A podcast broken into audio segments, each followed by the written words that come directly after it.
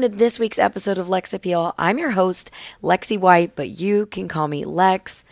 I am so excited to have Anna Crollman here with me today.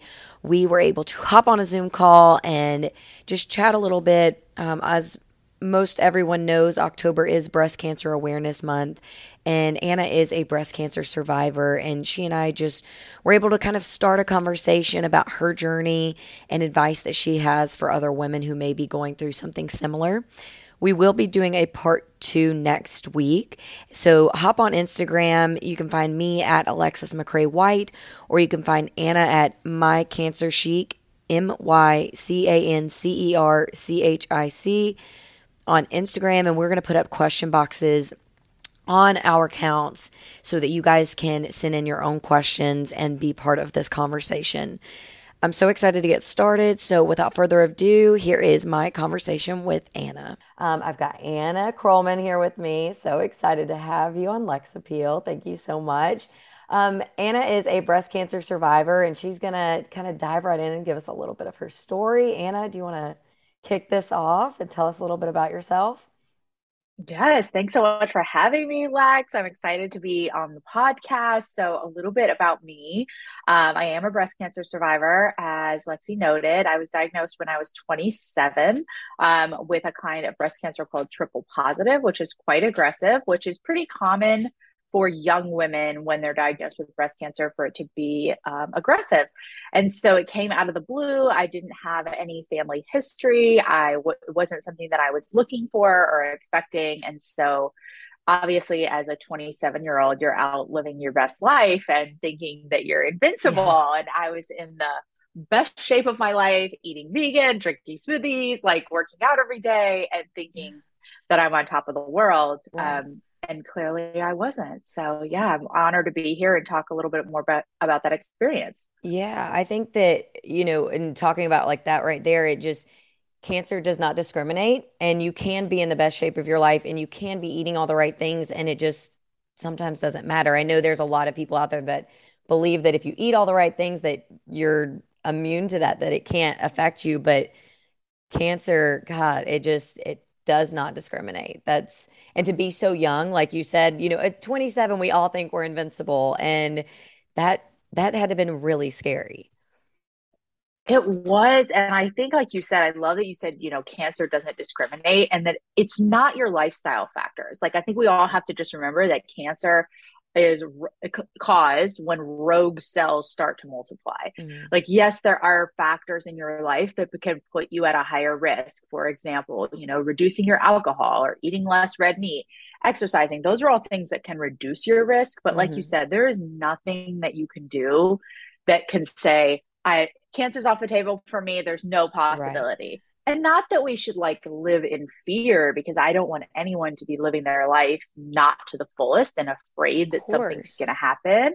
But just having that awareness and education to say it could happen to anyone. Mm-hmm. i'm going to understand my health. I'm going to take advantage of things around me to better advocate for myself and just know what's going on in mm-hmm. your body because that i think is something that we're not very great about as a culture. right. Absolutely. No, I completely agree. And I think that I, personally, I know talking about advocating for yourself, you go, I feel like, especially women, I don't know, obviously I can't speak for men, but I know as a woman going to an OBGYN or anything like that, sometimes you have to really like push for certain things, or really any doctor. It's like they kind of write it off. Oh, you shouldn't worry about this.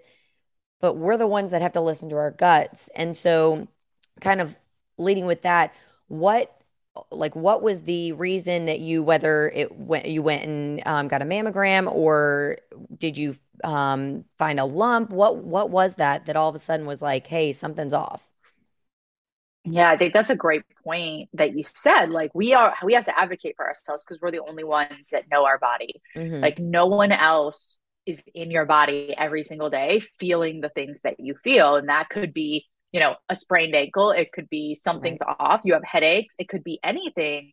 Um, for me, I did find a lump. And so that was kind of my sign that something was wrong. Yeah. But unfortunately, I wasn't in the habit of doing regular breast exams, like right. they say. Mm-hmm. And so I didn't really have anything to compare it to, which is why now I'm such an advocate of do your monthly breast exams because Yeah. then you know what's normal. You're like, oh, okay, this lumpy area on the left side on the bottom, like that's normal. I've checked it out. I know. But so for me, I found something, and since I didn't know or have any baseline, it was terrifying. And I'm Of like, course. okay, what is this? I have no idea. And like you said, being young, you sometimes don't even know like what kind of doctor do I even go Yeah. to? Like, Oh okay, I felt a lump. Mm, Yeah, like okay, now Where do I even go? do I go to the emergency now room? what? Like that's that is so uncharted territory. You're, you're completely right. Like where do you even start with something like that? That's had to have been Yeah. confusing and just all the emotions. And I'm sure like, you know, you talk to to your community about this too. Like what's involved in your daily life in your 20s and 30s like it's different it's it's not like you're maybe not thinking about the same things that someone in their 40s or 50s is thinking about Right. um which i think is also a reason for us to like make sure we have a primary care doctor that we trust Mhm. make sure you have an OBGYN like before anything so that then Right. you have this relationship with someone where if something comes up you can reach out and say hey this came up like it's probably nothing but like can we can we check it out let's Absolutely. like let's see um and so in my case I did go to an OBGYN and she was so sweet and just said kind of what you were saying what mo- most people go of it's probably nothing Right. and this is where a lot of doctors would stop. It's probably nothing. Go home. Don't worry. Like Yeah. you're fine. You're young. But what I appreciated about this doctor is she said it's probably nothing, but Mhm. let's go get an ultrasound just to be sure because a lot of young women can have really dense breasts. And so you can have something called a fibroadenoma, which is essentially like a cyst in your breast that feels like a lump Mhm. but it's not cancerous. And so that's actually really common in young women, which I had no idea. I don't know if you knew that. Like, No, I I like that's the thing I feel like what I do love about your account and just a little bit of a tangent here. I love about your account and I'm going to Yeah. obviously have you tell everybody where they can find you, but you are educating so many people about things like this. Like that's something I'm 31 and I still didn't know that. Like there is not it's almost like until you're diagnosed or until someone you know or love is diagnosed, you hear things that you're like I I didn't know that. It's not like it's in the school textbooks. Exactly. It's not. And you're right that, like, unless we've been touched by cancer or know someone, we have no context to even understand. Like, one big thing is before I was diagnosed with breast cancer, you just think, well, it's breast cancer. It's one thing. Like, you're diagnosed with breast cancer. Here's what you do. Mhm. Well, it turns out there's like 20 different variations of breast cancer. And depending on all of your different variables, your treatment's different and your experience is different. And, you know, your age can make a difference. Your weight can make a difference. Your Mhm. background, your, you know, your racial background, your, like, there's other factors Right. that tie into your risk. Um, so like you said, I love to educate and just be like, hey, I didn't know this when I was diagnosed. So Right. let's spread the word and get it get it out there. But I know I went on a bit of a tangent No, from no, like I, where I, we were. no, I think that I think this type of conversation does have tangents for that reason because you think of certain things that you're like, oh, hey, this is important. People need to know this, or just, oh, by the way, this is how I felt in this moment, you know. And I, I think it's just one of those topics that is kind of full of tangents because it's not one size fits all. That's so true. And I think, I mean, you know, for your audience that hopefully none of them have gone through cancer or maybe they know somebody that has, you know, I mean, I think the biggest thing is like get to know your boobies. Like Yeah. every single person has boobs. And I've heard people say like, "Oh, well my boobs are tiny." It is nothing to do with size. If you have an ounce of breast tissue or you have 60 ounces of breast Mhm. tissue, like you you need to know your breast. You Right. need to know like know that there is an odd wonky spot on the top on the left side. Yeah. Know that you have a really dense spot on your like right side. Like get literally like get to know them, stand in Yeah. front of a mirror, get out there, like get And naked, that's something I have to be better about because like it's so funny. Like I sit there and I'm like, oh, I know my boobs because I sit there like I live alone and I'm like naked all the time and I'm just sitting there like hanging out with my boobs. And, but I'm like, okay, realistically, am I actually checking them or am I just hanging out with my hands on my boobs? Yeah, am I just like having a little handsy time just hanging I doing out. like an investigation? Right. I think, and like you're saying, even just standing in the mirror, and I actually just rewatched one of your reels about how to check for, you know, lumps or anything or do your self exam every on the first of every month, you know. And I and I want to share that for sure on my stories because even at 31 I'm like I don't do that enough. And, you know, it doesn't matter like you said, it doesn't matter what age, doesn't matter your gender, doesn't matter your breast size. Men get breast cancer. Um Absolutely. and I think that, you know, and again, that is not something that I can speak to as a man, but I'm sure that that has to be, I think it, I have heard that it's embarrassing for men because they're like, oh, well, I guess I have breasts. But like you said, we all have breast tissue. It doesn't matter. It's, Yeah. And even once like you've had breast cancer, because that's another misconception. It's like, oh, well, you're good. Like, you don't need to do anything. And I always am like pushing my girls that have had it or men and mhm, saying, like, no, you still need to be checking yourself. Like, yeah, cancer can be on the chest wall, it can be in any places. And again, it's not about that fear because I think people hear the word cancer and they're terrified, like, yeah, rightfully so. I was too but it's more about like what are the things that you can control, mhm, right? And you can control certain risk factors in your life, yeah. one of which like that's proven is, you know, limiting your alcohol consumption. mhm. Sorry, Lex. I know. Like, I don't really drink that much, which that's what, No, like, that's no, actually a no, misconception about me. I'm like, I don't drink a lot, but I'm in the industry and I'm like, post about it all the are. But okay, see, you can advocate and be like, Right. hey, you can do this in Be moderation. responsible. Like Yes, be exactly. responsible Exactly. and like the exercise factor of like hey making sure you're moving your body like that reduces your Mhm. risks for all kinds of cancer Right. and then you know the other thing that we haven't really touched on yet is like well, one getting to know your body that's hmm huge for being able to advocate but also knowing your risks so a lot of people including me don't know their family history Right. like literally talk to your parents sit them down and say like hey I want to take control of my health. I need to know like did Aunt Sue have breast cancer Yeah. in her 40s? Like, hmm find out those things because I didn't find out that my grandmother had breast cancer until after I was Oh, diagnosed. Like. I Okay. literally had no idea.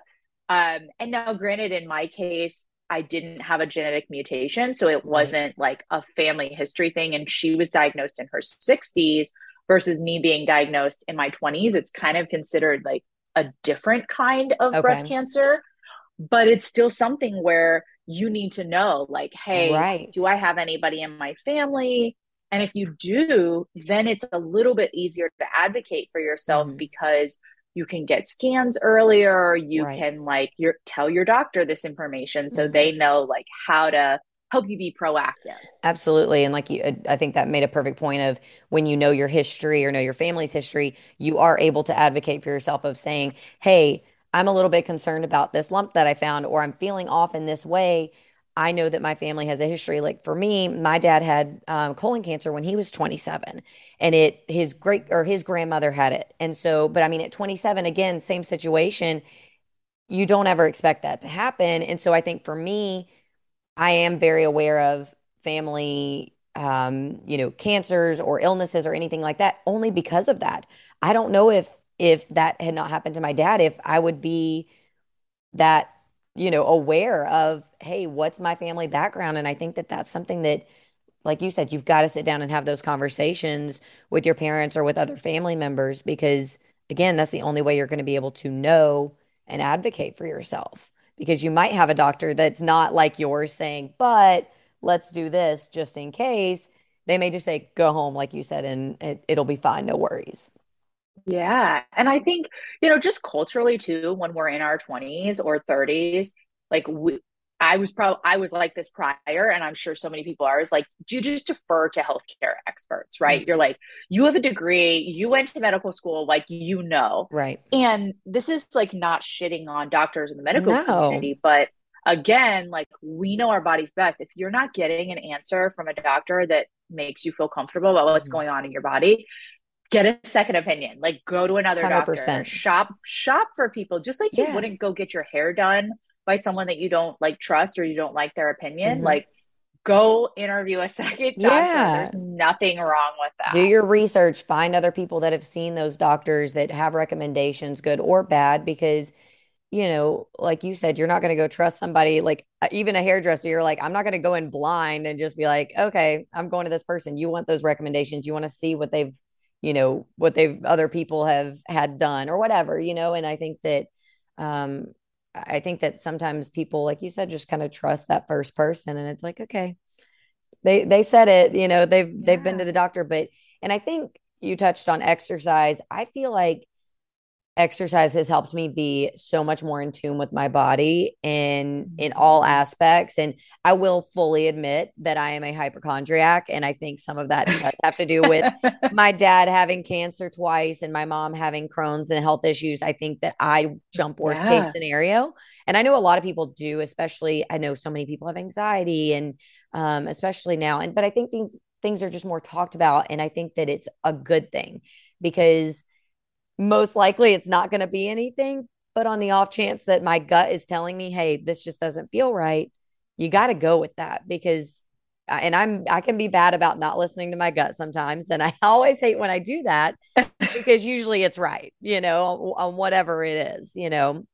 So, um, to kind of transition a little bit, or not even really transition you were a newlywed correct when you when you were diagnosed how long had you been married i was yeah, so my husband and I had only been married a year and we were we had bought our first home prior to getting married and so we were in the midst of like trying to move. Mm-hmm. And we just celebrated our wedding anniversary and we're trying to like have a baby. I'd gone off birth control for the first time since i was like 15 which like not to yeah. mention all the like crazy hormonal like changes of that and then we're living with my mother-in-law. So oh it was like gosh. the baby making was like on hold for like a couple of months because we're like this is awkward. We're not doing this my in my childhood like yeah. This is like i think we'll just wait for a minute until we get our next house. And then that's when i found my lump actually when we were living with her. Oh, so wow. it was like super stressful too on top of like not being in your own mm-hmm. space and like not having like your comfortable like private area to like process right. with this grief. So yeah, so he was you know absolutely amazing but that was so hard for our marriage of being like hey we're a year in and then now instead of like yay we're in this happy newlywed yeah. stage it's like oh my god now we've got to like make decisions about our future and about cancer and about you know treatment and all of those things and right. so it was a huge huge shock to the system and to him like as a partner yeah, I was gonna say I saw the video where he shaved his head in support of you. By the way, yeah. you look amazing with shaved head. I think, I'm pretty sure my head would be like all different kinds of shape. You're gorgeous. You are gorgeous.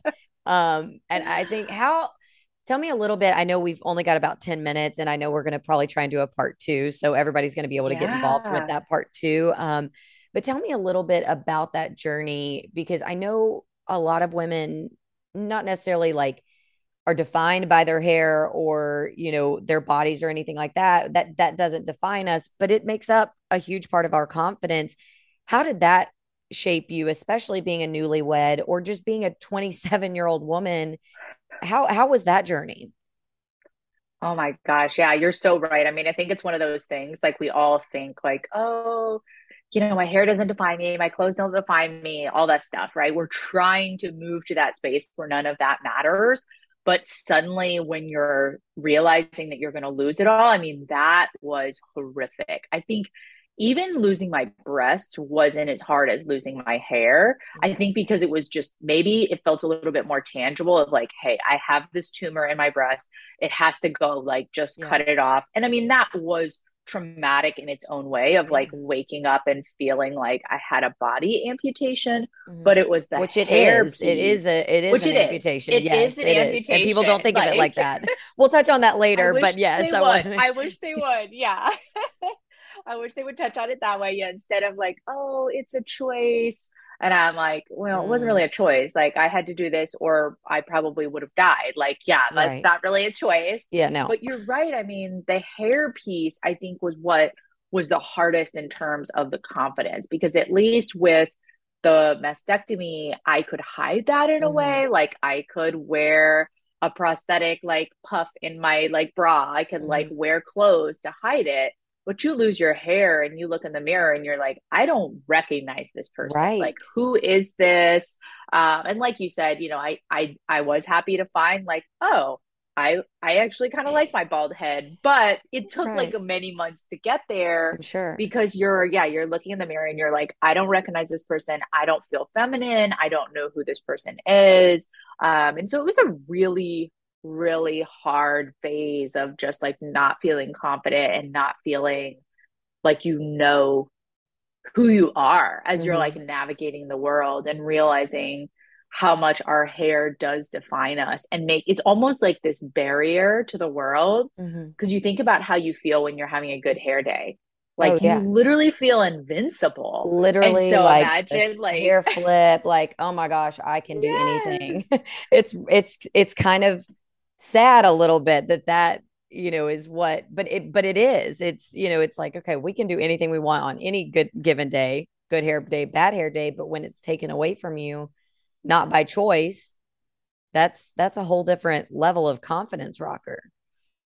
It is. Yeah. And i think that part is just like you said amplified by being so young. I mean at any age losing your hair and your breast is hard but particularly in that phase of your life where your looks and your appearance and how you're showing up in the world defines i think so much of how you feel confident and who you are. Um, which now seven years later i try to say like oh i don't want that to control me as much. But it does. It's a society we live in. Mm-hmm. um and is. you know i wouldn't want to lose my hair again even though it's back. So it's yeah and your hair's so cute. I love the it's so cute. Like you just rock the bob like oh my gosh i'm and i think and this is going to be like probably my last little question so i don't want you to be late for your next meeting because i want to continue this conversation next time yeah. but but how do you think now having your hair back how do you think that's changed you in the way you view your hair or makeup or clothes um, because i know it's probably changed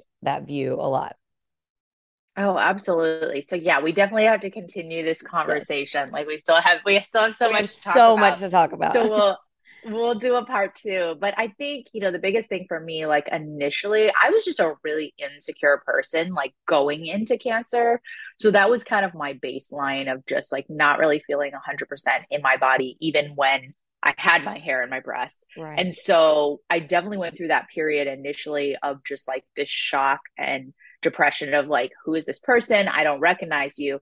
And then it was kind of this sink or swim moment of like, okay, I look like an 11 year old boy. Like, I don't have any hair, I don't have any breasts. I've gained a bunch of weight during chemo. And like, trying, I had to finally like separate this person that I saw in the mirror from who I knew that I was, like mm-hmm. as a survival tactic, because I kind of had to realize, like, wow, if I'm defining my worth and my confidence on how I look in the mirror, like that isn't who I am inside, and that's going to change.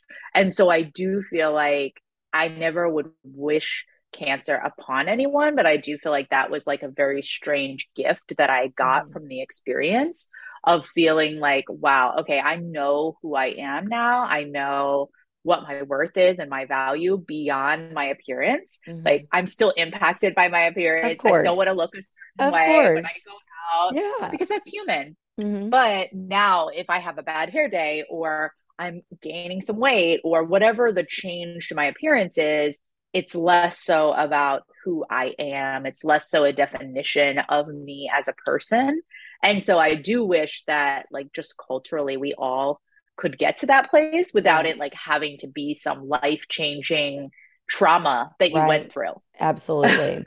well, and I think that people I want I want you to tell everybody where they can find you on Instagram to where before we get to the next next uh, episode to part 2 um, because I think that you offer one like I said earlier in the episode or earlier in the recording like you offer a lot of advice and tips from an insider perspective about breast cancer, but also just like you talked about, you're learning that your worth is not defined by your looks. So, where can everybody find you on Instagram or any social medias?